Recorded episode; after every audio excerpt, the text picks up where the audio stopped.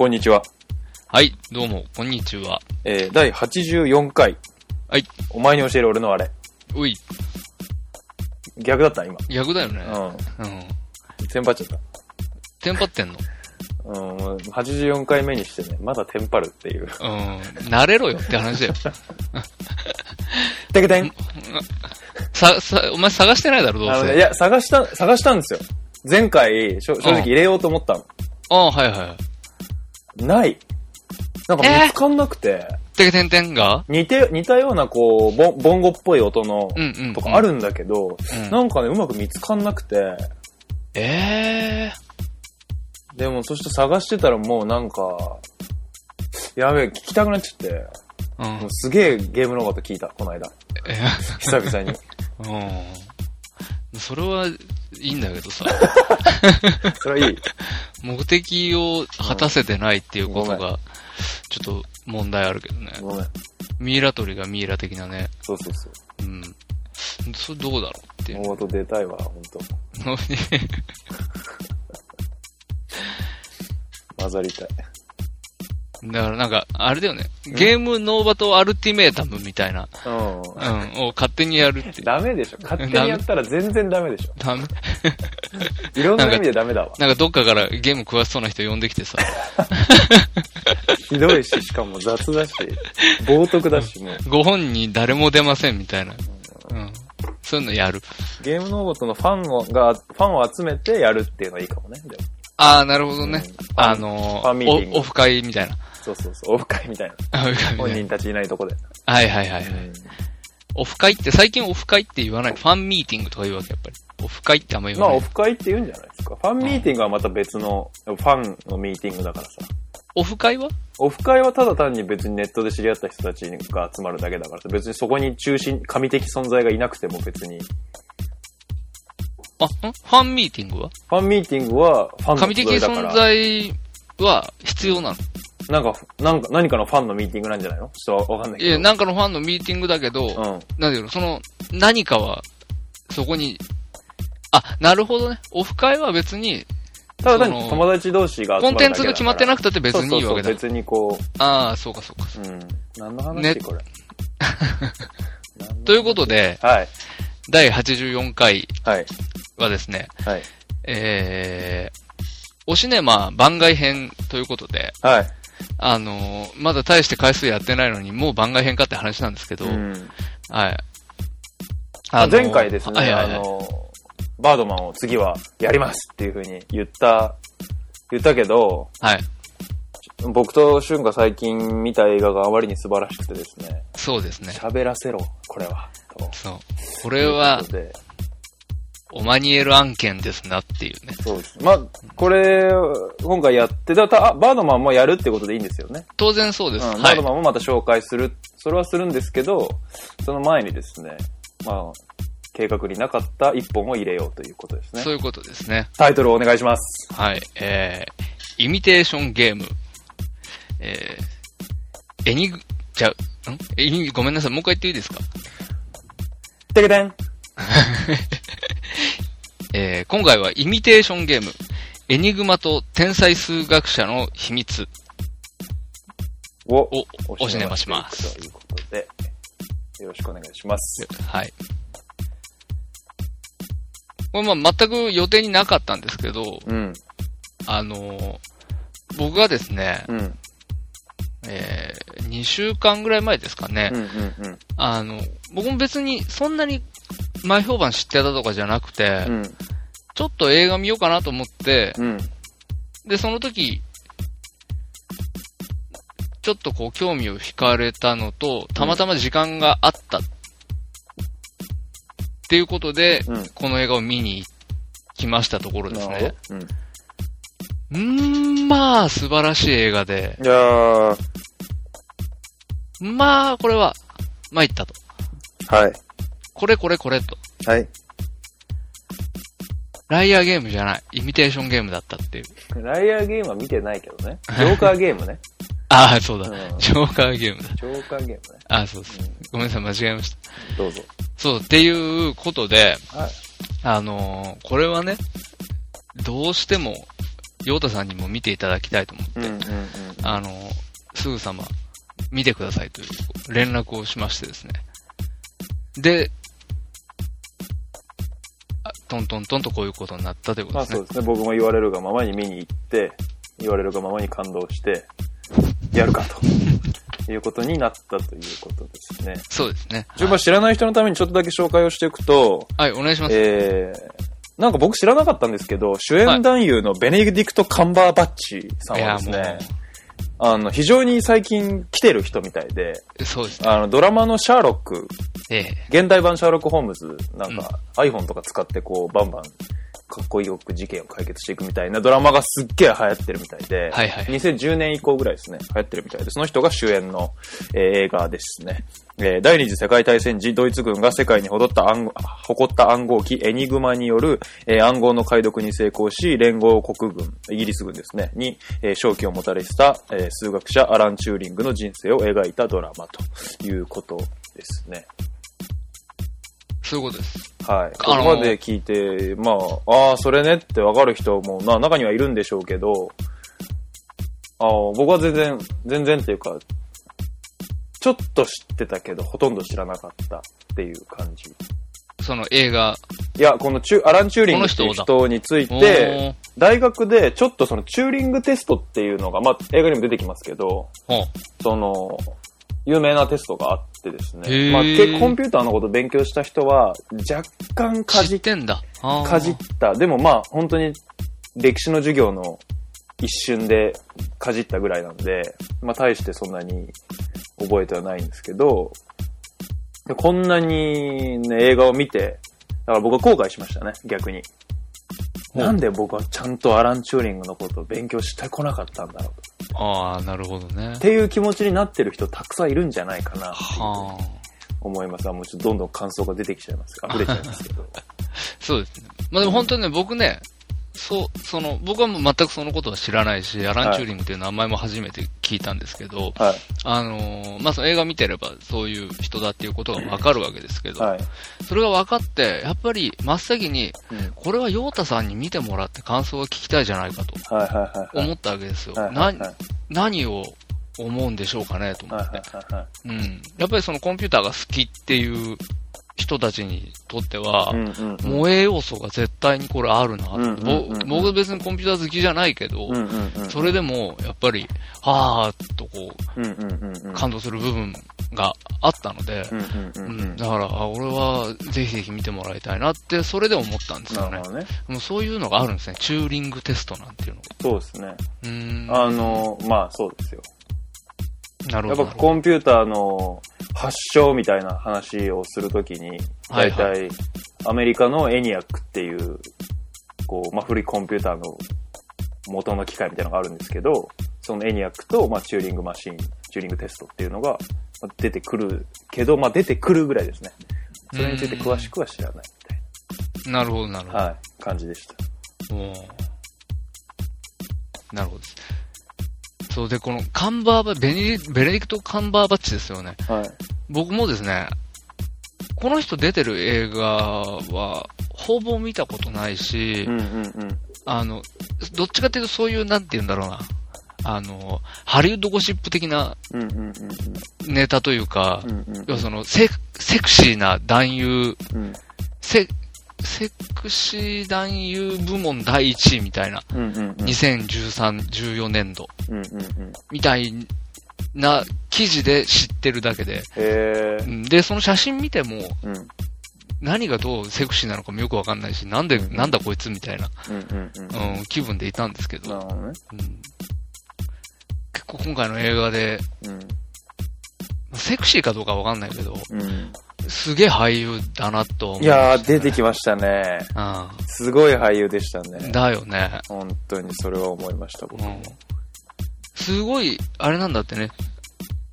あのーいいとこの坊ちゃんなんだってね、この人。あ、そうなんだ。うん。で、こう、真面目に演技の勉強とかをうん。して、舞台とかやって叩き上げて、うん。そういう、なんだろう。あの、エンタメ業まあ、界に今の地位に来て出てきてるっていう感じらしいですよ。なんかどっかで見たんだけど、初主演で、あのーらしいですよ。映画の、今まで、こう、主演っていうのはないらしいですよ。あ、そうなんだ。なんか戦火の馬に出てるんだよね、この人。戦火の馬に出て直る。近だと。そうですね、そうですね。でも、そうか。主演じゃねえんだ。主演ではないんですよ。今回初主演なんだ。うん。やばいね。初主演であれってやばいね。うん。そうか。すごいですよ。だって、アメリカタイム誌が選ぶ2014年俳優による演技トップ10で、えー、イミテーションゲームが第1位に選ばれたんです。マジっすか。うん。いや、選ばれるね、でもこれは。選ばれるよ。うん。うん。まあ、カンバーバッチもすごい良かったけど、その相手役のキーラ・ナイトレイさんもね、なかなかいい女優だなと僕は思いましたけどね。なかなかなんてもんじゃないっすよ。すいません。めちゃ良かったじゃないですか。すいまもう僕、キーラ・ナイトレイですよ、今回。あ、本当？ナイトレイカンバーバッチっていうかもう、キーラ・ナイトレイっていうか、んジョーンですよ。うんジョーンね。うん、もうジョーンですよ。ジョーン良かったね、本当に。最高ですよ。最最高。ねもう、うん本当に。ジョーンにありがとうって、それだけです、僕。しかもこれ僕、最後、あれじゃないですか、もしかして。あれだったんじゃないですか、これ。あれですかね。まあ、その話も含め、本編行きましょうか。はい。はい。はい、それでは、イミテーションゲーム、エニグマと、なんだっけ？天才数学者の秘密？いあ、それです。すみません。えいえ、はい、行きましょ行きましょう。まあ今回も、まあでも映画ね、もうすぐ終わっちゃうからねう。。そうなんです、そうなんです。あの、なぜ番外編かっていうと、それもあって番外編なんですけど、うん。あの、もう、公開時期がちょっと終わりに差し掛かっていて、うんうんうん見づらい状況になってるんですね。まあ、あの、ゴーンガールの時も、まあ実際そうだったんですけど、うんうんうん。あの、ちょっと遅れちゃっているので、うん。もう1ヶ月弱なので、多分この週、このポッドキャストを聞いてから、よし、見に行こうって思うともしかしたらやってないかもしれない。そうですね。可能性はありますよね。はい。あまあ、うんちょっと中心部だと見づらいようなことになってるかもしれないですね。はい。はい。まあ、ということで。ただまあ、うん本当に、行けるなら行ってもらいたい。そうですね。まあ、ここまで聞いてもらってわかると思うんですけど、もう本当に僕らの感想としては最高でしたということにつきますよ。つきますね。今回は。今回は本当に驚いた。あのーない、ない。もうあのーない、ない、ない。ない なんていうの、こう、あそこがさ、みたいな。うん。うん。ない。うんあ、ない。そういうのない。全然ない。全然言いたいここと、そういう方に言いたいこと、一回、うん一個もないもん。うん、一個もない、俺も。うん。全部いい。うん。ちゃんとディテールもあるし、キャストーリーもすごい練られてるし、かつ、こう、すごい多様な話そうですね。こう、一つに集約、この話だっていうことにしない、集約、しない。例えば、うん同性愛のテーマが出てくると思うんですけど、全然そこに集約されないうん。カタルシスが。うん。だからこう、何かを軸に、一本軸にして語ることができない。しづらいですね。はいはい。そう、多様性もすごい良い、良いなと思うし、役者の演技も素晴らしいし、役者そのものも素晴らしいし、はいもう、ここがな、ない。ないないない。うん。マジで、いいとこしかなかった。うん。というのがまあ、感想ですよね。マジ。大きく言うとそういう感想ですよねいうことですね。はいうんであと一番、一番っていうか、わかりやすいのは、スポコンっぽさも、しかもあるじゃないですか。そうですよね。というか、やっぱ話のうん。大きな、うん一つの、その大きなテーマうん。で、プロフェッショナル仕事の流儀ですよね、これ。そうそうそう、そうなんですよ。あの、要は暗号解読っていう仕事を任されて、うん。それをうん。成し遂げるまでのうん。お話っていうのが、まあ、その、ほぼ全編、そのことについて大きくは語られてるわけじゃないですか。どのようにして、あの、やり遂げていくのかっていうこと。で、その、暗号解読に僕成功した時に、うん。うわーってみんなが喜びますよね。うんあの時に、うんあ、仕事の話だったわ、これ、と思って。うん。目標達成する話だったんだな、うんみたいそうですね。な思って。うん。それに向けてどういう行動をしていくかっていうところが、前半はまあそこに終始してましたよね。うん。本当に、まあチームでその仕事をするんですけれども、あの、まあ本当手を使ってね、一生懸命、こう暗号を解析していく、その他の人たちと、でもカンバーバッチ、アラン・チューリングは、一人でうん。こう暗号を解析するためのでっかい機械、マシンを作ろうとしてる。それが、まあ、いわゆる、今で言うとコンピューターみたいなものなんだけども、うんうん。そういうのものを作ろうとしているっていう、なんかこう、目の前にある仕事を、とにかく目の前にある暗号をどんどん解析していこうとする人たちと、もっと何か大きいものうんを作ろう、解決しようとしているアーラン・チューリングっていうのはすごい、最初はすごい対照的だなとうん。思いまうん。うんしたね。うん。うん。まあ、今回で言うと、その、アーラン・チューリングが、まあ、もちろんヒーローだし主役なので、彼のやり方っていうのが正しいっていう風に演出されてましたけど、はいはい。うん。まあ、どっちがどういう風に正しいのかっていうのは結果が出てみないとわかんないし、そういう意味では、あすごい仕事の話なんだなっていうのは、こう指揮官のが絶対だっていうことだったりとか、うんうん途中で指揮官がスコーンって変わっちゃったりだとかっていうのは、あなんか結構現実的な話なんだなっていうのはすごい思いましたそうね。ですよね。うん普遍うん。的ですよね。あの、うん。やってることはすごい特殊なんだけど、うんうんうんうん。それを、うまいことを普遍的な形に見せるようなうんうんうん演出というか、うん。うん、ストーリー運び方になってて、それもすごい秀逸でいいなと思ったんですけど、うん。また、その、なんていうかな、仲間萌えみたいなはいはいはい。のもあるじゃい。ないですか。それな？そうで、仲間萌えを起こすために、うんその、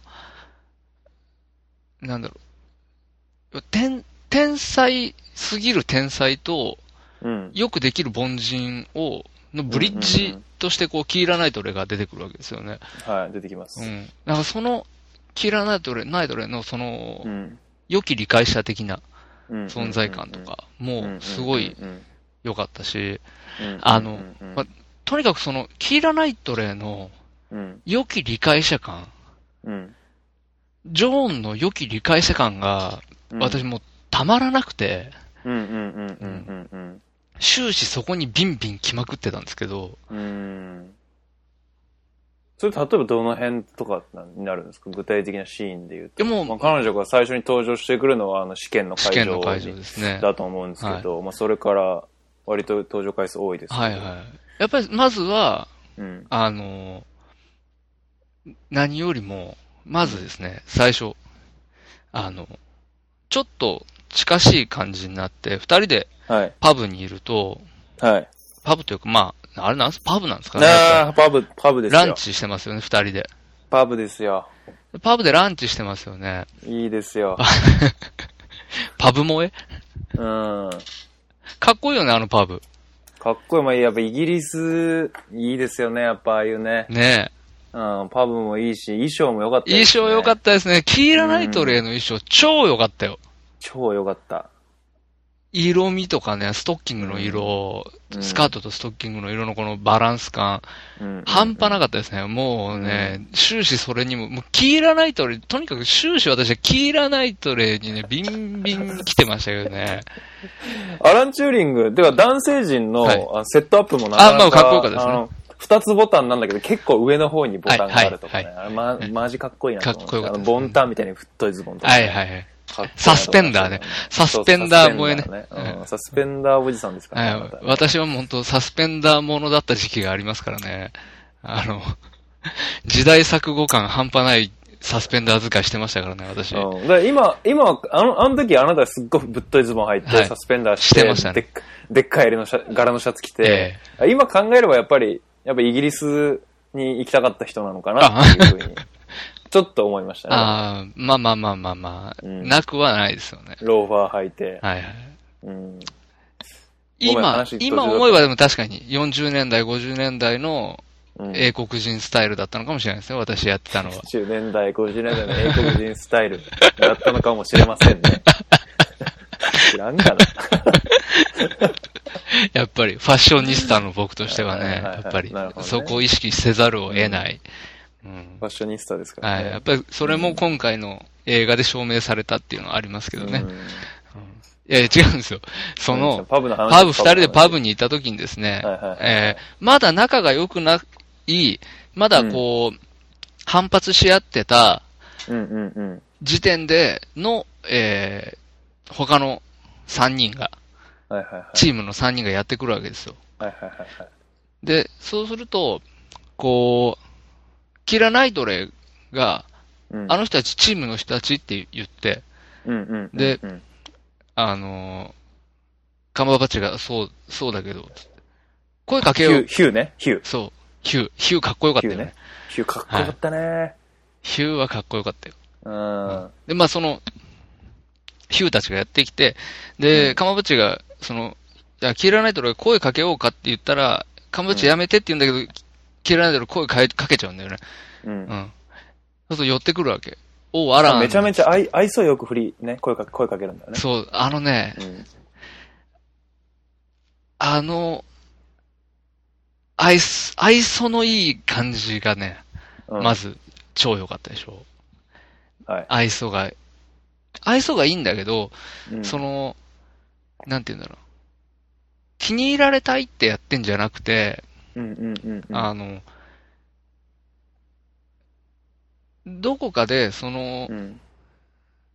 アランチュー、アランチューリングと彼らを、こう、つなげたいというか、はいその今理解されない溝みたいなものができちゃってて、はいはいはいそれを埋めたいっていう意識がどっかにあるうんうんうんうん。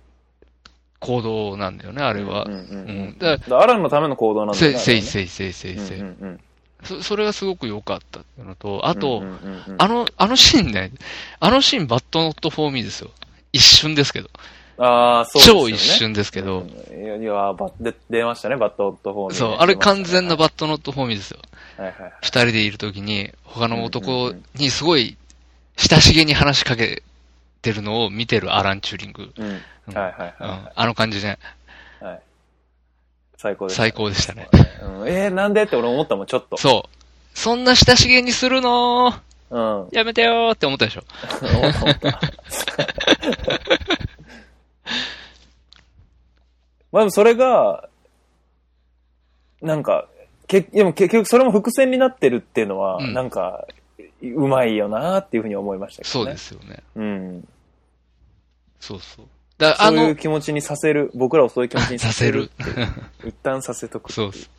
うん。まあ、あの、あの、キーラ・ナイトレイのその、キャラクタはい。ーうん。が、要はその、いつもアランのためというか、アランのことを思っている、うんうんその良き理解者であろうとしているっていううん。部分がですね、そでもこれ、その後もっていうともう僕最後まで言っちゃいますけど、とりあえず一回言っちゃってもいいですか、じゃで、言ってください。あ。あの、その後ですね、うんうんうん。次にそういうシーンが出てくるのは、うん。あの、もう結構話先進んで、うん。あの、エニグマも解読、解読できましたと、うんうんうん。なって、うん。で、えー、まあその、アランが、そのうんうんうんう、ん自分の身辺がちょっときな臭くなってきたと。うんうんうん。で、まあ二人は婚約するんだけど、婚婚約して一緒に暮らすことになるんだけど、うんうんうん。あ、の、どうもきな臭い感じになってきて、その MI6 っていう、あの、情報機関のお偉方に目つけられてんじゃねえかって思うようになり始めて、ミンギスさんね。ミンギス、そう。で、これやばいぞと。うんうんうん、やばいから、うん、ちょっと、その婚約してるけど、うん、彼女の、を自分から遠ざけないと、うん、まずいかもしれない。うん彼女の身にまで危険が及ぶかもしれないと。いうことで、まあ、あの、彼女のことを思って冷たくするうん、うん。タイプの、あの、ことをするわけですよ、アランが。はいはいはい。ね。あの、ジョーに対してね。うん。そうすると、ジョーンが、うん。まあその、アランがね、うん。同性愛者なんですよ、この人は。アラン・チューリング、アラン・チューリングは。で、同性愛者だっていうことを隠して、うん。あの、その彼女と一緒に婚約、婚約しようって言って、結婚しようって言ってはいはい言うわけですけど、ずっと隠してるわけですね。で、それをはい告白するんですよ。はいで、それで僕のこと、自分のことを嫌いになるはずだと思ってそれを言うわけですね。で、あの、自分の元をきっと去ってくれるだろうと思ってそういうことを言うんだけどあの、そうするとですね、彼女の方は、そんなことは分かってると。うん、分かってる上でお前と一緒にいるんだと。我々の間には、うん。そういう普通のうん。ものとは違う、うん。あの、関係性があるんだし、その関係性を育んでいけばそれでいいっていうふうにうん言うわけですよね。まあ、うんもうこれダメですよ、僕。え？何が？ここでの高まり方は半端じゃないですよ。ああ、まあその俺とお前の間でしかない何かがあるぞっていうやつ。そう。で、その、うん。理解ししているんだということですよねうん。彼女が僕のことを理解しているんだという、その感じ。うんうん。これもう、もうダメダメダメ。もダメダメダう、メ。もう、涙腺がぶっ壊れる。あ、そこで泣くんだね。僕もダメでしたね、あれは。ああ、そこで泣くんですね。そう、分かってるわよって来た時にはねう。ん、なるほどね。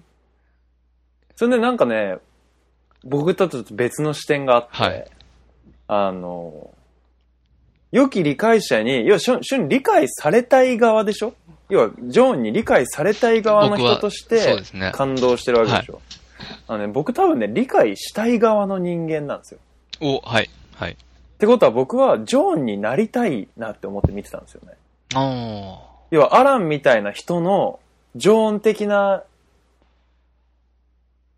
パートナーに、はいとしていたいなってはいう気持ちが多分あって、あ。はい、だかはい、はい。ら僕は東京、だそういうつもりで僕は東京 J に入りたいとか言言ってる、言ったりしてるんですけど、ちょっとそれ、ごめんなさい。は飛躍え、飛躍、飛躍。ああ、飛躍しました。うんまあじゃあそれはいいいいんですけど、だからつまりその、はい、はい。あの、いや、じ、自分のことを、こう、客観、彼女は、まあ、そんな彼女の詳しい描写は出てきてないんですけど、はいない、ないしですし、あとはもう圧倒的に彼女も天才的な、まあ、女性が男性と、男性の職場で働く。えー、っていうことは、つまりこの人はもう、もうものすごい天才的な人なんだっていうことも、まあ、ある、まあ、あんまり詳しくは描かれてないんですけど、でも、やっぱアランが、こう、ヒーローなんだっていうことを理解した上で、こう、自分はアランを立てる役であったりとか、アランの理解者であるっていう風な役回りになるべきだと思って、多分彼女はこう、そこに幸せを見出してや、そういうことをしてるんですうん、よね。うん、うん、うん。うん。だからなんか、こう、ジョーンの、僕はジョーンの助助言で、こう、アランがみんなにリンゴを配るシーンがあったあ、最高ですね。そう。リンゴを配った上で、あと、ジョーンがちょっとした冗談を言うんですよ。多分。あ、じゃあ、アランランがねみんなに、うんちょちょっとした冗談を言うんですね。で、それで、まあ、みんなの雰囲気が若干和むんですよ。こう今まで一匹狼だったアランが僕らにリンゴをくれたし、なんか冗談言って、場を和ませようとしてるぞ、みたいな。うんうんまあ、きっとそれジョーンに聞いたことをそのまま言ってるだけだと思うんですけど、それによって、その、その冗談によって、ダイレクトに場が和んだわけじゃなくて、こう今まで、こう本当にこいつは人間じゃない、モンスターなんじゃないかみたいな、もう風に思われるぐらい一匹狼で、こう人の気持ちを考えないような男だったのに、その男が、なんか、俺らに、なんか、気を向けてるぞ、みたいな。気を使おうとしているぞ、みたいなところが、それがみんなは嬉しかったわけですよね。きっとはいはいそれでちょっと和んだわけですよね。うんだからそれを僕が常温視点で見てて、ああ。ああ、よくやったよ、みたいな。やってくれたよと思って僕はあのシーンで実は泣きましたね。そっちか。リンゴを渡して、あ、そこでこう、ぐっとみんなの距離が縮むじゃないですか。うん。うんいや、そう、スポコン萌えなんですけど。はいはいはいはいはい。うん、そこで僕は、あ、ジョーンの、あ、違う、アランの成長と、そのチームになったっていう瞬間に、うん僕はすごい涙を、最初の涙を流しましたね。ああ、なるほどね。うん。なるほどなるほどう。ん。ああ、成長したねって。よかったね、ジョーンって。俺らの頑張りは実ったねって。ジョーン、ジョーン側ですね、完全に、ね。ジョーンと僕は話してました。ああ、なるほどね。ああ、うん。だからね、本当ね、彼女、本当に彼女の話で一本映画撮れるんじゃないかっていうぐらい、多分かなりドラマティックな人なんですよ、実際、この人って。ああ、なるほど。本人もね。そうそう、本人うんも、うん。こう本当に、本当に、ジョン・クラークって本当にいた人なんですけど、本当にすごいドラマ、天才的な学者で、かつ、こう、女性の地位をもっと、もっともっととこうん。う強いものにしていこうと努力した人で、こうかなりドラマチックな人なんだけど、今回の映画では、まあ、こう、アランの、ヒロまあ、今回の映画ではヒロイン役になったっていうことなんですけど、うんうんうん。だからね、なんか、本当に、僕なんかこの人にもっとなんか、もっとこの人のこと知りたいなっていうふうに思いましたね。うん。うん。うん。そう、素敵な人だよね。本当に素敵な人なんですよ。うんジョン・クラークですよ。ジョーン・クラークですよ。本当に。今回はいジョーン・クラークですよ、でも。うん、ジョン・クラーク。うんでもなるほどな。ジョーン視点ね。そうそうジョそうーン視点。まあでもね、それも、まあ、わかるにはわかるんですよね。その、うんそうは、僕もそうありたいとも思うんですよ。その、うんうんうん実際まあ、天才か天才じゃないかはまあ置いといたとして、うんそうんうんうんの、なかなか適合できない人たちっているじゃないですか。うんうんうん決して悪い人たちではないんだけれども、うんうんうんうんその、うーん、協調性と言われるものが多少欠落してたりとか、あの、うまくそれがやれないっていう人たちがいて、いるのはもう事実で、うん確かに、そう、うん。そう、僕もそう、すよりそうあった方がいいのかなと今回の映画を見て思ったんですけど、そういう風に、その、なんていうか、どうしても協調性のない人見るとさ、うん協調性ねえな、こいつってはいはいはいはい。思っちゃうところもあるじゃないですか。思っちゃいます、思っちゃいます。うん。でもそういうのを、うん。あれしてった方がいいのかもなとか、もうかうんうんうん確かに思ったりはしまあました。認めていったりとか。かってことですよね。はいました。うんけど、たはいはいはいうんそれって今回、こう、ベネディクト・カンバーバッチがアラン・チューリングを演じる上ですごい重要だったんじゃないかなと思ってて、要は彼に対しうんて、誰も最初のうちは、かっこいいなっていう多分、こう、羨望の眼差しは彼に対してあるんだけども、共感できないんですよ。ああ、はいはい。彼の行動に対して。はい。かっこいいんだけど、うんもっと、いや、空気読めよみたいな。うんなんか首とかにすんなよみたいな。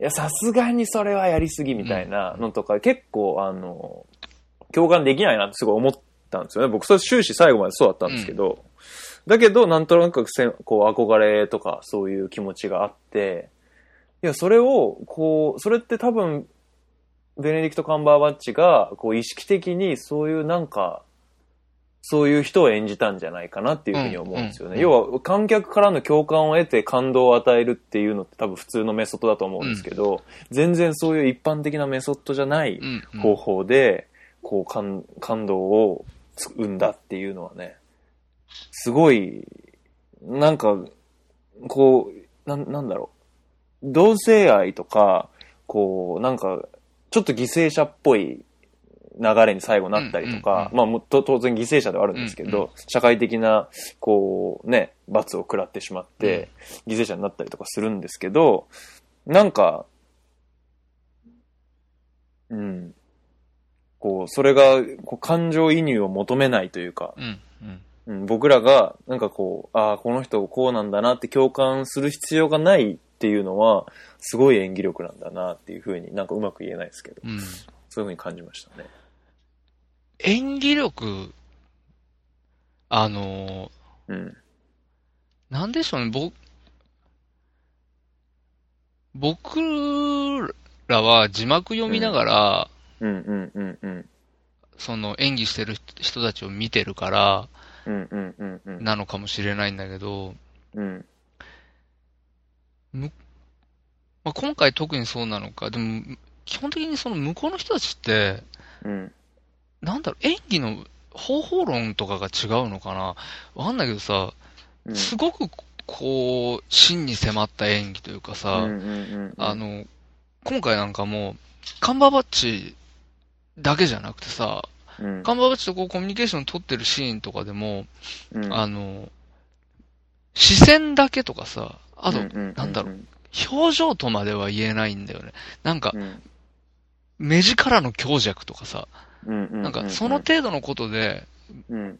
その、ものすごく雄弁に、なんていうか感情を表してたりしてさ、なんかこういうのが見たいよなと思って。邦画とかでもこういうところまであると最高なんだけどなみたいな。るほどね、そこまでやるたし確かにそこまで見てて面白いなって思う俳優ってあんまりいないらねなんかそういう、日その、うんガッとした演技できる人は結構日本人でも多分いるんだけどさ、うんうんうんあまあ、偉そうなことはあんまり言えないけど。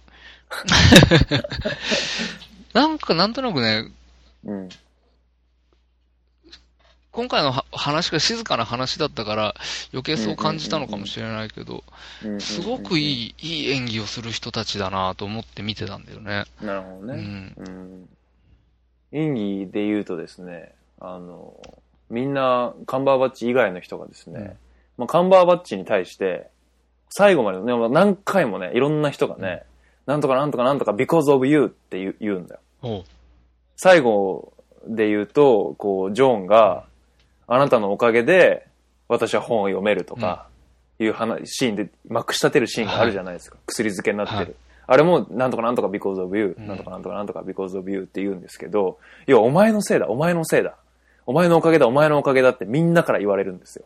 へえ。映画を通してね。ずーっと。ヒューも、お前のせいで、こう、プロジェクトが進まないんだとか、暗号が解読できないんだとか、あすごい because of you っていう単語がたくさん単語じゃない、こう、まあ、一節が出てくるんですけど、なんかそれがす、そこに、僕らが共感できるとしたらそこだなっていうふうに。ん圧倒的にアランには共感できないんだけど、うんアラン以外の人たちには僕らはなれるなっていううん。。はあ、はあ。要はこの人が世界を動かしてるんだっていう。人を前にして、こう、じゃあ凡人の僕らは何ができるのかっていうふうにね、うん。なんか考えて、あ、その because of you って言ってるのすごいなんか、こう、今回キーワードっぽいなっていうふうには感じてましたね。そうか。でもすごいね、それは、うんその、because of you がさ、うん。その意味が反転してるもんね。その、うん、そうそうそうそうそう。物語の最初で使われている because of you と、最後に使われている because of you が全く逆の意味になるっていう、それはすごいよね。最後に言われてる、ジョーンから言われるのは本当にもう愛の溢れたう、ん。ね、あなたのおかげで私は生かされてるっていうう because of you として使われてるし、前半ではすごい罵られる形で使われてるし、なんか非常にキーワードだなとは思いまああ、す、ね。なるほどね。うん。その、さ、演出もいいんでしょうね。彼らの演技もそうだけど、演出もいいそれはあると思いま。す。うん。なるほどね。はい。いや僕その最後のね、あのー、ジョン・クラークとアラン・チューリング二人の、その、うん。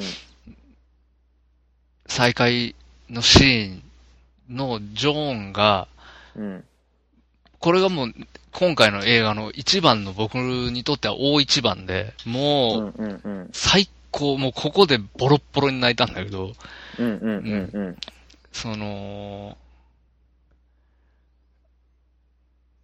す、すごくいいなと思ったセリフ、その、うん。まあ、訳されてるセリフだけど、その、うん。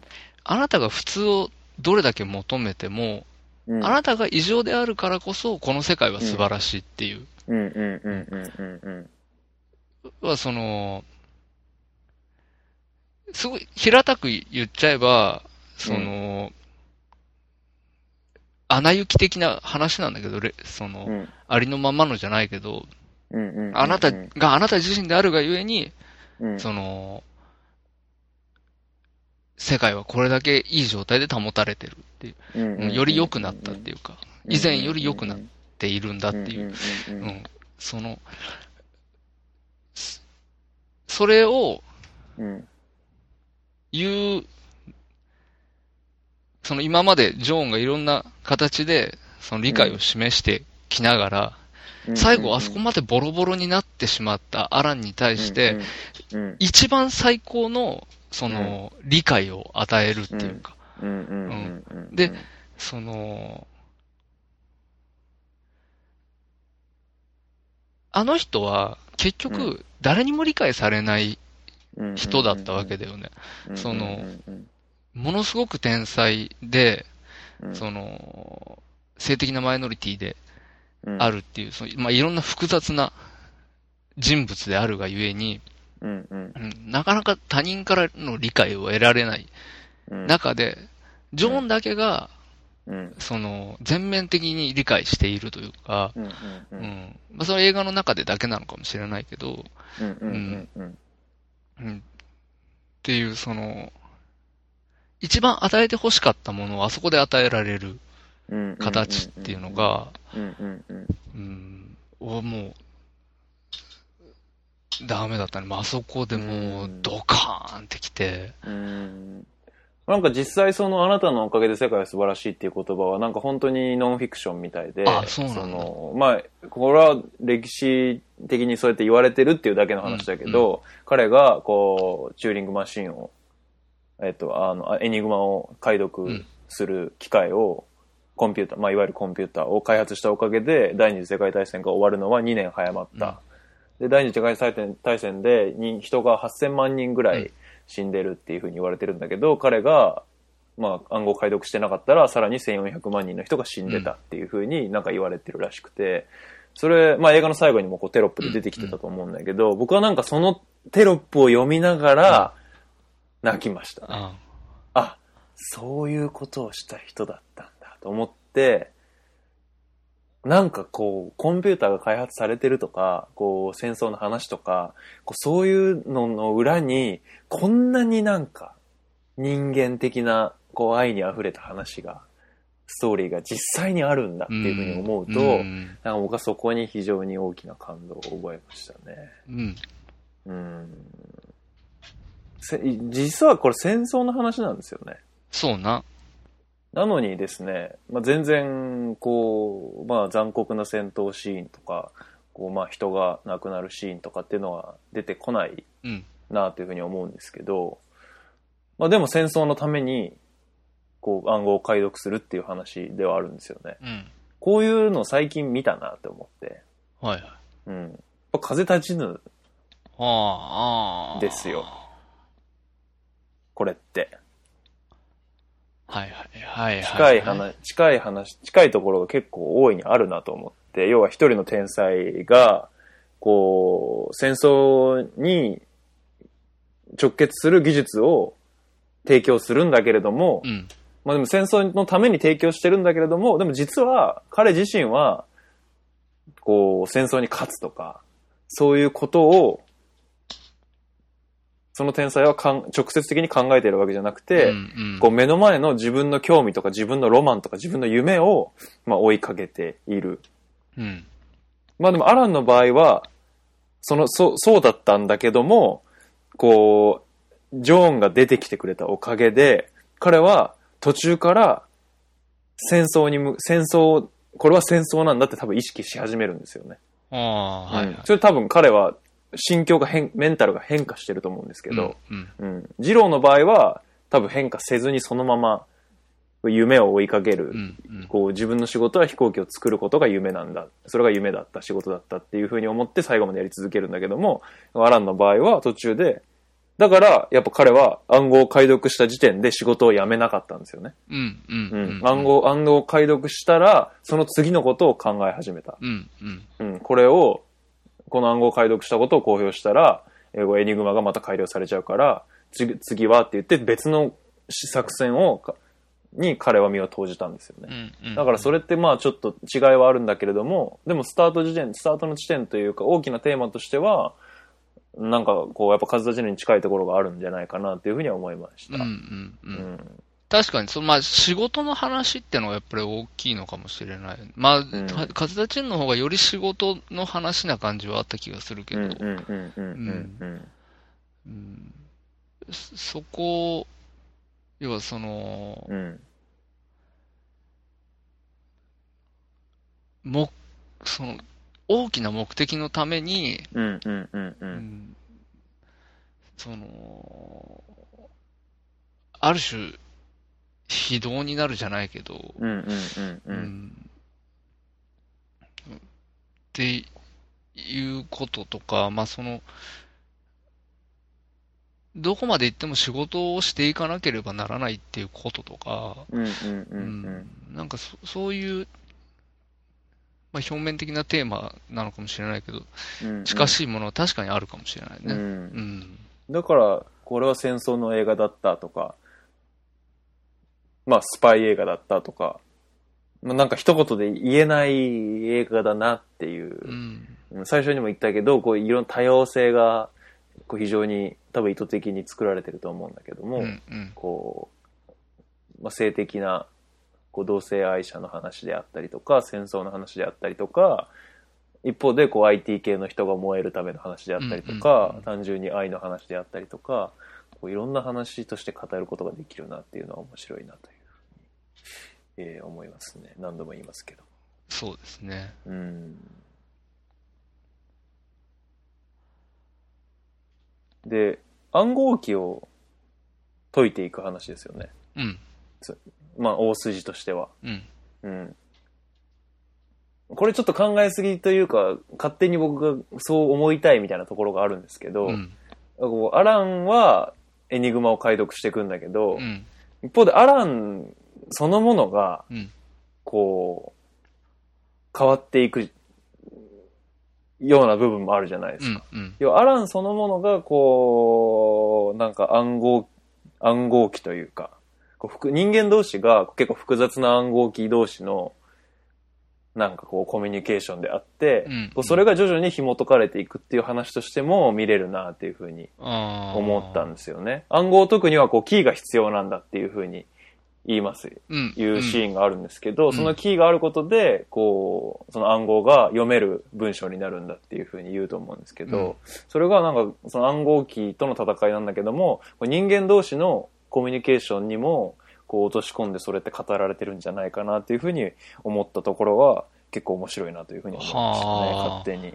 うんああ、な、わかるかもしれない。うん要はアランのことなんて全然理解できないって僕も思ってたしヒューも思ってたんだけどこうジョンっていうキーが現れてくれるおかげで、あ僕もアランのことが少し理解できるようになったしヒューもアランのことが理解できたしアランも他の人の気持ちを理解しようというふうに努力したできたしうん。っていうのはこうそういうジョーンっていうキーの出現のおかげなのかなっていうふうに思いましたね。うん。うんそういうことってあるよね。そして。だ自分には、うんうんうん。その、なんというか、まあ別に相手が、その、全くの天才とかそういうものじゃなくてもいいんだけど、うんうんうん。自分にとってはなんか、あいつってよくわかんねえし、うんうんうん。なんなんかなーって思ってるんだけど、自分とはい。仲いいやつが、うん。そいつとも、そいつと、その、その人を介してだったら、そのわけわかんないやつともうんコミュニケーションが取れて、次第にその自分も直接的にコミュニケーションも取れるようになってくるみたいなことって、時にあるじゃないですか。ありまうん。すね。うん。やっぱりすごく、その、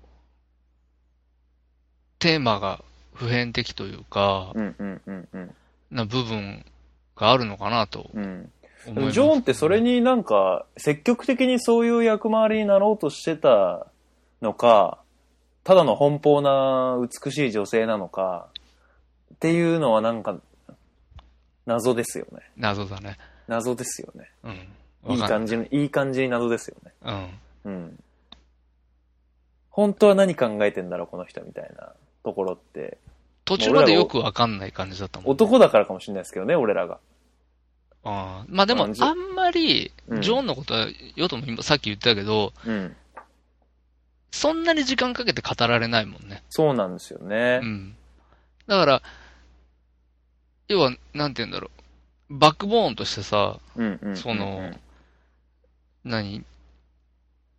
読んだりすると、うん。わかることとか、その、インターネット調べたりするとわかることとか、ジョンについてね、うんうんジョン・クラクラっていう人についてっていうのなんか、あのーどこだっけ、どっかのいい大学出てんだよね。うんうんうんで、っていう人なんだけど、うん物語上では、そのうんクロスワードパズルがうん超的に解けるうん。女の人として登場するじゃん。そうですね。だからが学者としては登場。場しないから、うんうんうんう。ん。そのどういう人なのかもよくわかんないし、登場の時点からね。うんうんうん。で、いいとこの子でとか、うんうんうんうん。そう、そういうことしか分かってこないからさ、うんうんうん。いまいちその感情の変化みたいなのはうんうんうんうん。分かんないから、どう、どういう人なのかっていうのは、ちょっと、うんその、なんで、ほ奔放というか、その、うんうんなんていうんだろうな。あ、明るいというか、明るい女性というか、うん。あの、コミュニ、コミュニケーション能力のものすごい高い人っていうのはわかるんだけど、それ以上の情報っていうのはなかなか。なんか読み取れないようにしてあるのか、時間が足りないからして、その、そこまで描き込んでないのかうん、うんわかんないけど。だから本当にね、見たい。あジョーン・クラークの話。話ね。うん。キーラ・ナイトレイがやるキジョーン・クラークの話。。キーラ・ナイトレイがやるが重要だよ。そうそうそうそう。うんだから全然さっきも言ったけど、こう、まあ歴史、本当にノンフィクションの話だから、うん。こう、ジョーン・クラークについて調べちゃえば、わかるわけですよ。大体どんな、うんはいはいどんなこと僕実際調べたんですけど、うん。こう、まあ、実際大学の学者で、こう、彼女が、あの、ブレッチリーパークに来たのは、うん実際ああいう風にアランが熱烈にこうこう引っ張ったわけじゃなくて、うんこう単純に大学の教授の推薦かなんかで来たんですよ。っていう、まあ、史実とちょっと違うように描かれてたりとか、あと、なんか謎に婚約して謎に婚約破棄してるんだけど、うん。その理由は、ジョン・クラークじゃないや。ジョン・クラークだ。ジョン・クラーク自身もなんかよくわかんない。謎に振られたみたいな。突突然、突然振られたみたいな感じなんですよ。ネットで調べた限りでは。はいはいはい。なんか実際には、なんか、え、ちょっと違うところも多々あるんだけども、うんうんうんでも、ああいうこうドラマチックにちょっと脚色された状態で、こう、ジョン・クラークってどんな人だったのかっていうのは、結構見てみたいなっていうふうには思いますね。だ同じチームでやってほしいですよね。そうそう、同じチームでやってるし。そう、同じチーム、同じメンバーでうん、アラン・チューリングはもう、こう、ベネディクト・カンバーバッチでやってほしい。やってほしい。うん。そうですね。うん。うんすげえなって思うのは、みんな、僕らも、ヒューも、ミンギスさんも、最初は、なんか、アラン・チューリング変なやつだな、みたいな感じなのに、うん。もう、全員アラン・チューリングのこと好きじゃない好きだ映画が終わるとき。それが最高ですよ。うん。みんなに愛される人になっちゃってるっていう。ん。うん。で、しかもそのことを、俺は知らなかったんだっていう。実際歴史上にあったことなのに、なんでこんなに素晴らしい話を知らなかったんだっていうところに対する感動。いうん。だから最後のテロップに感動。まあ、しますよね。だって2009年うん。まで、うん。あ、違うわ。50年以上っていうから、うん。90年代ぐらいなのかうんな。違うか？うんでも2009年に、うん。あの、当時の英国首相がうん。謝罪したんだって。あ、アそラン・うそうそうチューリングに対してね。そうそうそう。だから、そこまで多分、その直前ぐらいまで隠されてたんだよね、きっと。アラン・チューリングの話自体はあ明るみに出てたんだけども、うん。要はその、素晴らしい人だったのに、同性愛者だからって言って罰してしまったことに対して謝罪したんだね。ああ。謝罪っていうか恩赦だって書いてあったけど、あの、そう、だから、あ彼のはストーリー自体は、まあ、みんな知ってた。みんな知ってたというか、ある時期から、こう、みんなが知れる状態にはなってたんだけども、はいはいはい。それに対して、こう、素晴らしい存在の、イギリスにとって重大な人物であるのにもかかわらず、そういう扱いを、こう、公的に国がしてしまったことに対してうん、うんごめんねって言ったというのが2009年だそうですね。なるほど。うん。それもいい話ですよね。うん。うん。なかなか懐のね、うん。深い話で、うん。国がそういうことするっていうのはね。うん。まあ、それだけ偉大だったってことだよね。偉大です。やってることがね。うん。めちゃめちゃ偉大だと思いますよ。うん。うん。僕ね、すごいいいなって思うのが、うん。その、これはもう本当にお話事情の話、ことだと、ことなんだろうけども、あのー要はその、アラン・チューリングっていう人が、うん。うん。あれ、この話上でさ、うん。み、3回、うん。こう、アランが人、め人と机を挟んで、うん。二人きりで面会するみたいなシーンが出てくるんですよ。うん。うん。うん。あの、一番最初警察とやってますよね。うん。うん。で、二番目に、あのーなんていう名前だったっけな、軍人と面接しますよね。ミンギスさん？ミンギスじゃなくて、うん。あの、軍人の方中佐。あー。嫌いな人。デニストン中佐？デニストン中佐うんうんうん。と面接しますよね。うんうん。でうん、最後に出てくるのが、うん幼少期というか少年期のうん。アランが校長先生と。二人で向かい合って、ああ、はいはいはい。っていうのが、まあ、三つ同じような。形のシーンが出てくるんだけど、はいはいはい。あのー要はその幼少期から見見ると、幼少期のあのシーンって、うんうん。自分のことを完全に隠すことに決めたシーンだと思うんですよ。その、嘘をつくっていうことを、うんうんうん。あのー心に誓ったシーンというかわかんないけど。かなと思うんですね。その、で、要はその彼のことを、彼とすごい親密な関係だったのに、うんうんうん。その、よく知らないっていう、その嘘をつくわけですよね。嘘ついてましたね。校長先生に。はいはい。まあ、それ一番最後なんだけど。で、まあ、真ん中のシーンは、その、ただ、あの組織に入っていくっていう、そそういう話だから、まああれなんだけど、その、警察官とのあのやりとりの時って、うん逆に、自分がついてきた嘘をうんさらけ出すというか、うんうん。明るみに出すシーンじゃないですかうん。うんその、時系列順に言うと、その、あれが一番最後なわけですようん。ね。うんうんその、嘘をついてきたことを明るみに出したことで、うん。その、最終的には、うん。物語上では、うん。彼は救われるんだよね。ん？自分で、どういうこと？どういうこと？そ、の、なんだろう、嘘をつき続けてきて、うんうんうん。で、あの、それを警察官に告白すると。うん。あ告白してるわけではないと思うよ、多分。そうか。うん。かも、だとしたらどうする？みたいな。ああ、うん。断定はしてないんだよね。そういうことをしてきたんだっていう。はいはい、はい。エニグマ、エニグマぶっ壊すために国に貢献したんだ、国に貢献した人だったらどうする？ただの変態じゃなくて。っていう話なん、をししたんだよね。ああ。多分何かの望みを多分持って。でも結局はそういう風には捉えられずに、ただの同性愛者として、捕まっちゃうんだ、うん、罰せられてるわけだから、彼は多分す、うーん、け、事実としては救われてないんだよね。うん。ただ、うんなんか僕思うのはその一番最後に、うん。ちょっとすみません、今僕が言ったこと一回忘れてもらって、はい、忘れました。はい。一番最後に、うんその、まあ、ホルモン治療を受けるようなことになって、うん。あれなんだけど、その新聞に載ったことによって、うん。その、一番来て欲しかった人が自分の元に来てくれ。てるんだよね。そのあれがどこまでの事実なのかわかんないし。なんだけど、その、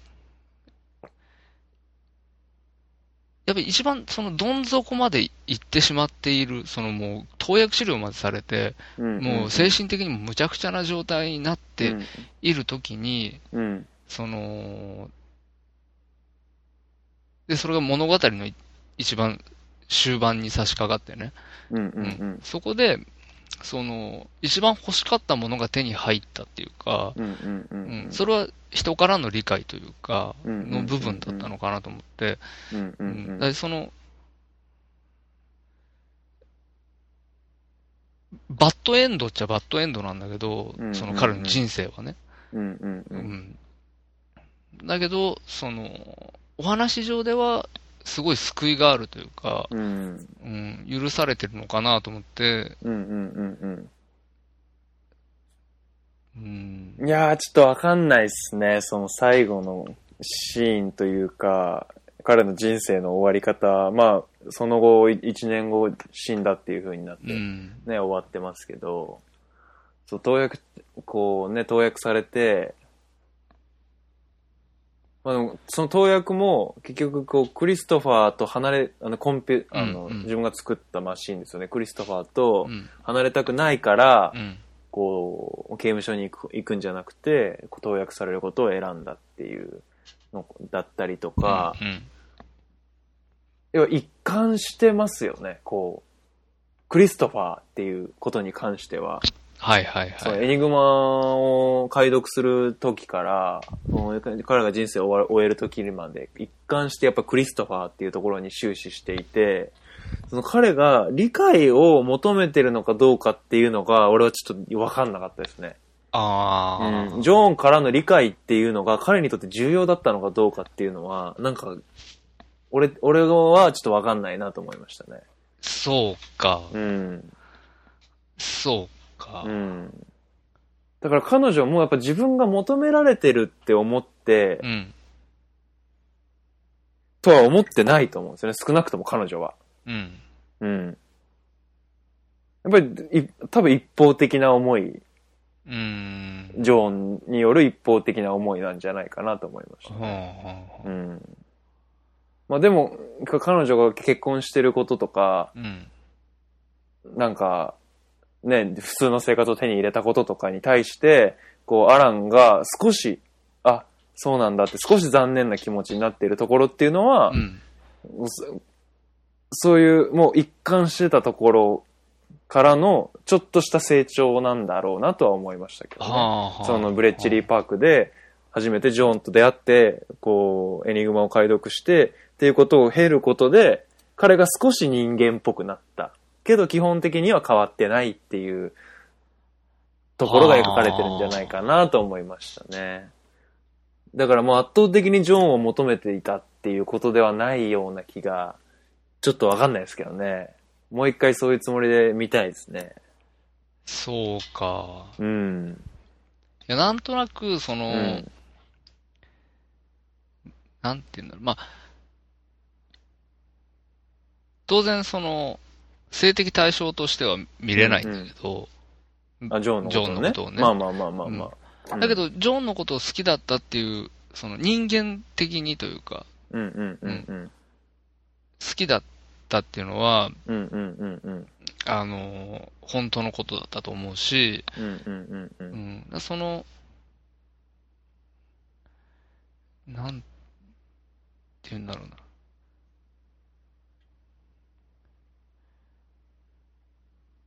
お互いに相通ずるものがうんああって、うんうんうん。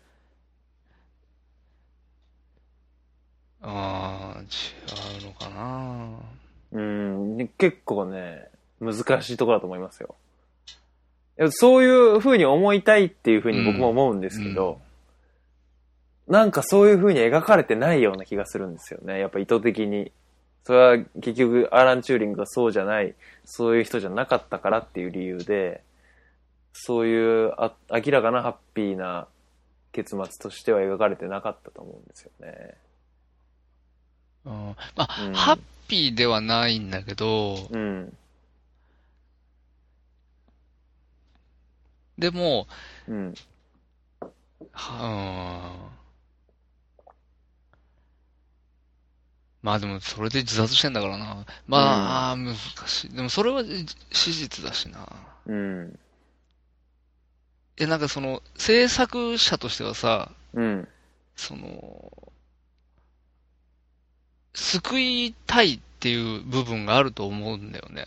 うんうんうんうん。この、ただ不遇で終わる、その、終わったように見えちゃうじゃんか。うんその手術の上ではさ、最終的にホルモン治療されて、で、自殺しちゃうってしかも41歳でっていう。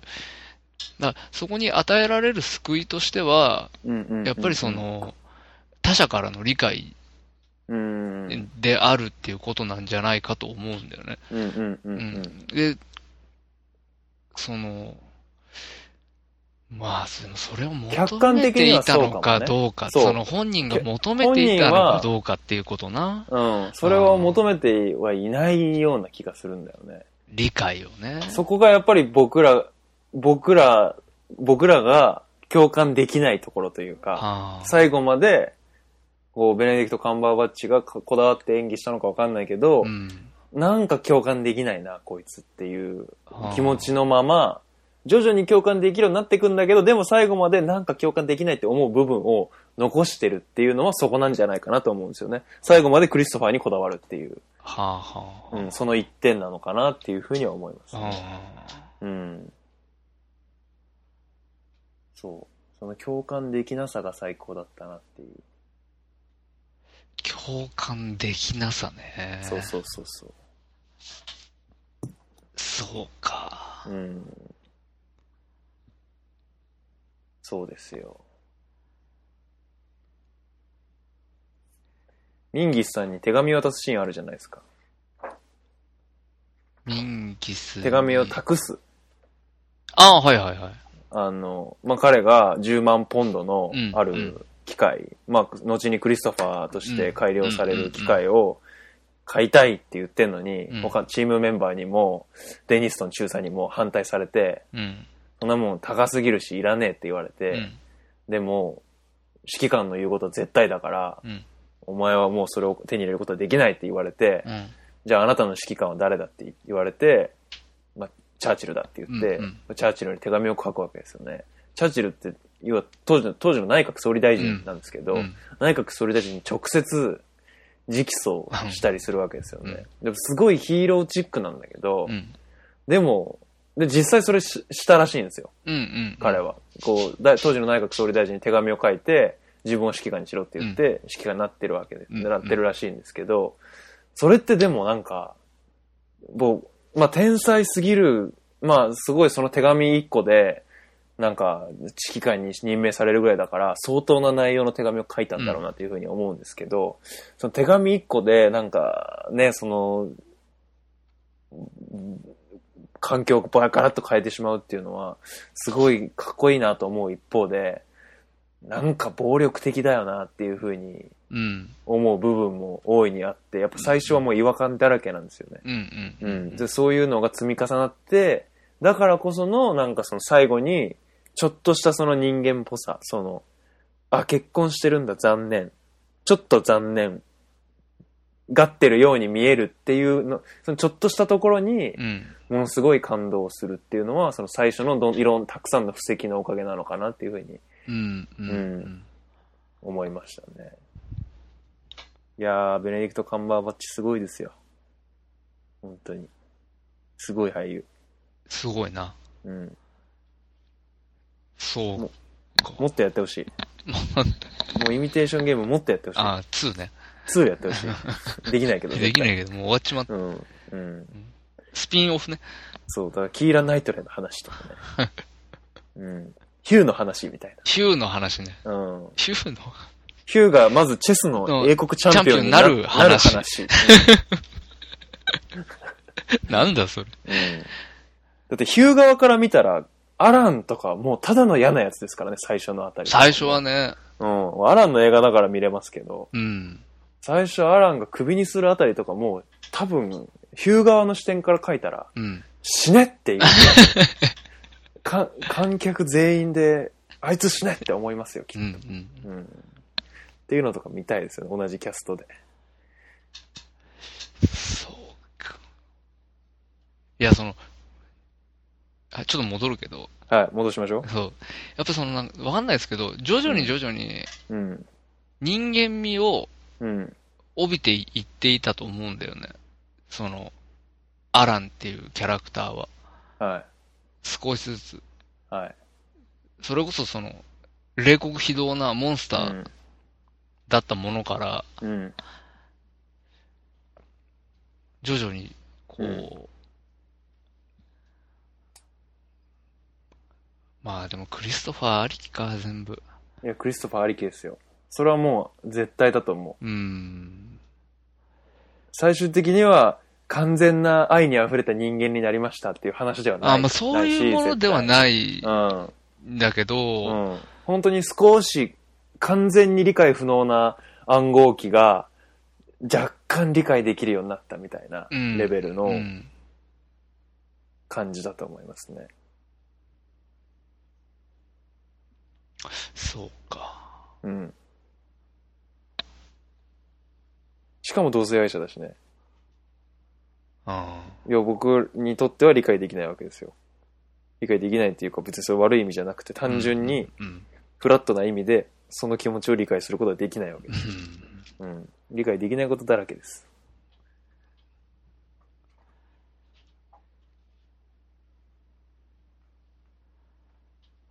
ゲイのセックスシーンもしかしたら出てくるかもと思って途中で嫌だなって思ったんですけど、出てこなくてよかったですね。うん。撮ってるかもしれないけどね。うん、そう、その可能性は大いにあります。うん、これやっぱりやめとこうみたいディレクターズカットでな。うん、出てくるかもしれない。出る。うん。あの、途中で警察官が、回想、かあれ、基本回想シーンじゃないですか、このう話って。ん。はい。うん、で、その、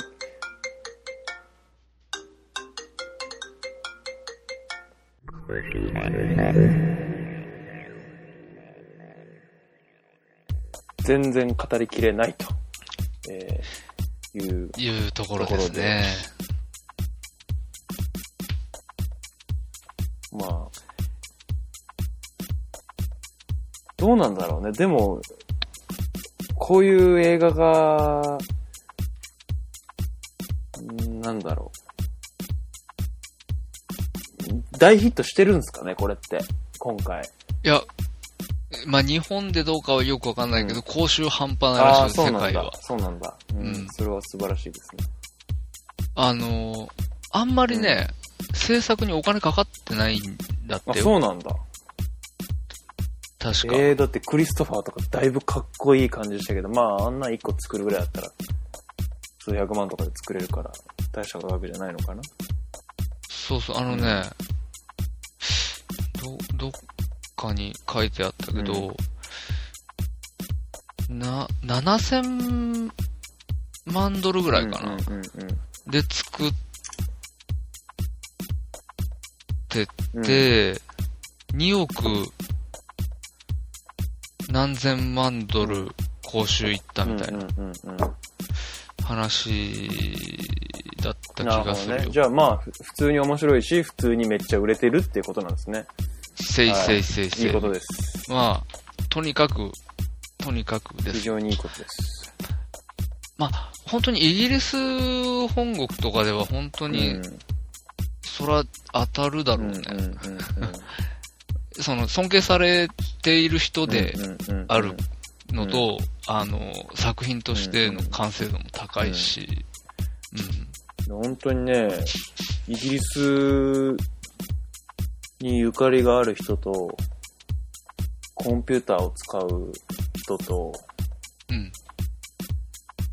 仕事を頑張ってる人は、うん。全員見た方がいいよあそうそうですね。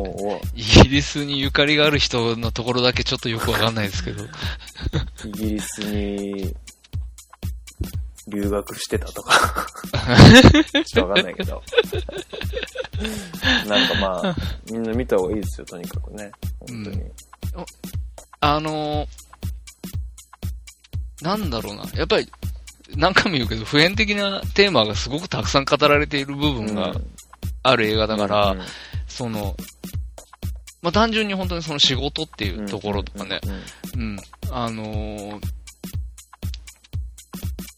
この本編でも、がっつり上司というか、うん。まあ、なんというかね、その上官と重くしぶつかるところとかがあって、はいはいあの、で、文字通り暴力的にうん。その、仕事を放棄させられそうになったりとか、うんあのー今まで積み重ねてきたものを全部なしにされそうになったりとか、あの、理解されなかったりとかね。そういう部分っていうのは、普通に仕事してても、あのー、ね、日々の仕事の中で出てくることだったりもするから、あの、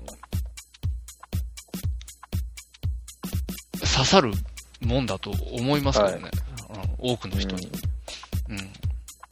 刺さってんじゃないですか、もう。刺さってるんですかね。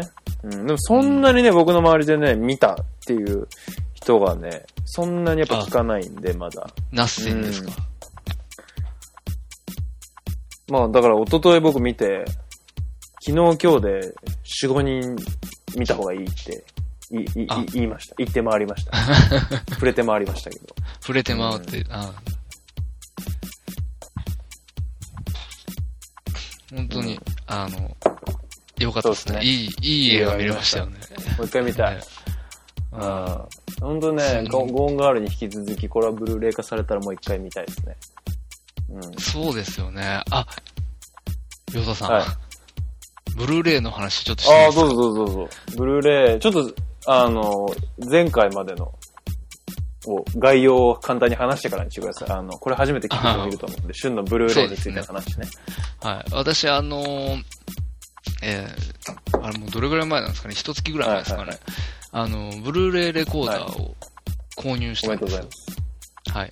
で、あのー、ブルーレイレコーダーと、えー、テレビとかをつなぐためにはですね、はいあの、今、HDMI っていう方式でしか繋げないっていうことをヨータさんから指摘されたわけですよ、はい、その後。はい。はい、ただ、えー、シャープ製の、えー、ブルーレイレコーダーだけは、はい、D 端子が、まだ未だに現行品で付いている。はい、D 端子で映像を送り出すことができる。すごいですね。いう話までしましたね、うん、この間。はい。で、僕、この間ですね、うんブルーレイディスクを、あのー、えー、お嫁さんに買っていただいて、はいはいはい、で、えー、見てみたんです、うんうんうん、映像が出力されないんですえ？あらやっぱり。そう。あのー、今のブルーレイソフト、多分ね、これソフトの、作られた年代にもよるかもしれない。古いブルーレイのディスクだったらもしかしたらいけるかもしれないけど、あの、グランドブダベストホテル買ってもらったんですよ。ああ、よかったですね。はい。でも新しいじゃないですか。割合と。で、グランドブダベストホテルやった見ようと思って、レコーダー入れたらですね、あの、HDMI 方式で出力してくださいっていう。あららららららら。真っ黒な画面にね、警告文が出まして あのー、困ってます。残念。うん。これはでも、ある種、お導きだと思いますよ。もう。しょうがないですよ、もうね。それはね、抗ってもしょうがないんで、まあ、長いものにはもう巻かれるしかないんで、うん、もう、HDMI 見れるテレビ買ってください。それは。まあそういうことになりますよね。次はテレビです。まあ、うん、という、まあちょっと残念な結果に、ね。残念。てか、その電気屋嘘じゃん。詰めた方がいいよ、いその電気屋を。ただ、違うんですよ。嘘じゃないんですよ、これは。何が嘘じゃないかって、うん、テレビは見れるんですよ。ん？テレビは見れるし、うん、テレビを、その、要は、ブルーレイを、レコーダーを通して、テレビに、今のデジタル放送を送り出すことはできる。ああ、じゃあ録画もできるんだ。そう、録画したやつは見たりもできるんだ。そう、ただ、そういうパッケージされた商品を見ることが一切できないって。も意味がねえぞ、それは。ブルーレイ見たいぞ。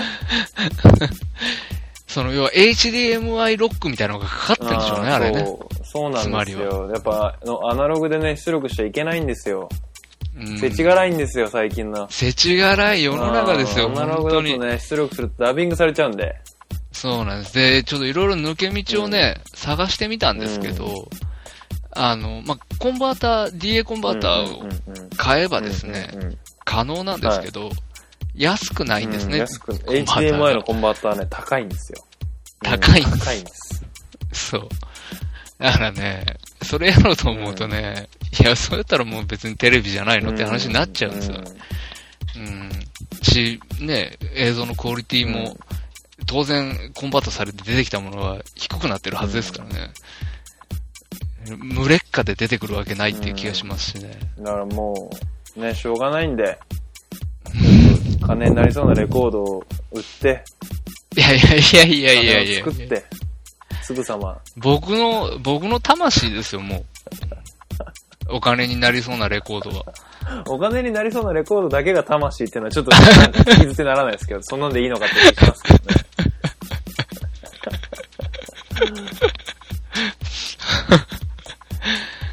うん、魂を削って手に入れてますからね、お金になりそうなレおコード。金になりそうなレコードはね。ううんん。うん。じゃあまあ、そこですよね。一生懸命働いて、テレビでやってください。うん、頑張ります。55インチ以上ぐらいを目指した方がいいですよ。もう今は。今は今40買うと多分後悔すると思います。なんでちっちゃかったなってなるなっちゃうんで。思わないでしょ。55以上いやいやいった方がいいと思います。思わないですよい。や、4、だってい、今、うちのやつが37インチですよ。いきなり55インチってもうなんか、多分、目つぶれる。いやいやいや。いやいや、そんな、何時、何時代だよ。何時代の人だよ。いやいや、もうなんか、贅沢すぎて目がつぶれますよ、それ。それぐらい言った、言った方がいいっすよ。いやいやいや。まあまあ、まあ、そう、そういう、あの、結果報告でした。わかりました。はい。はい。ヨタさんのおっしゃる通りだったということですね。わかりました。はい。じゃあまあ、特別編この辺まで、この辺でという感じですかね。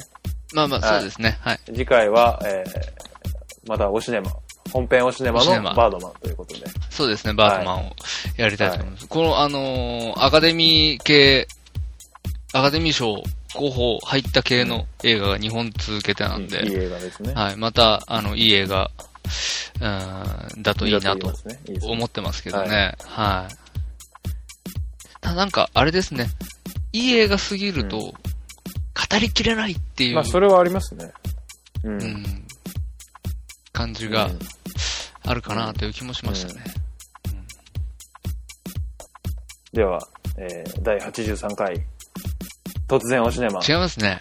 違いますね。84回です。84回、はい。突然おシネマイミテーションゲーム、はい。以上ということで。ということで、はい。また次回よろしくお願いします。ありがとうございました。ありがとうございました。さよなら。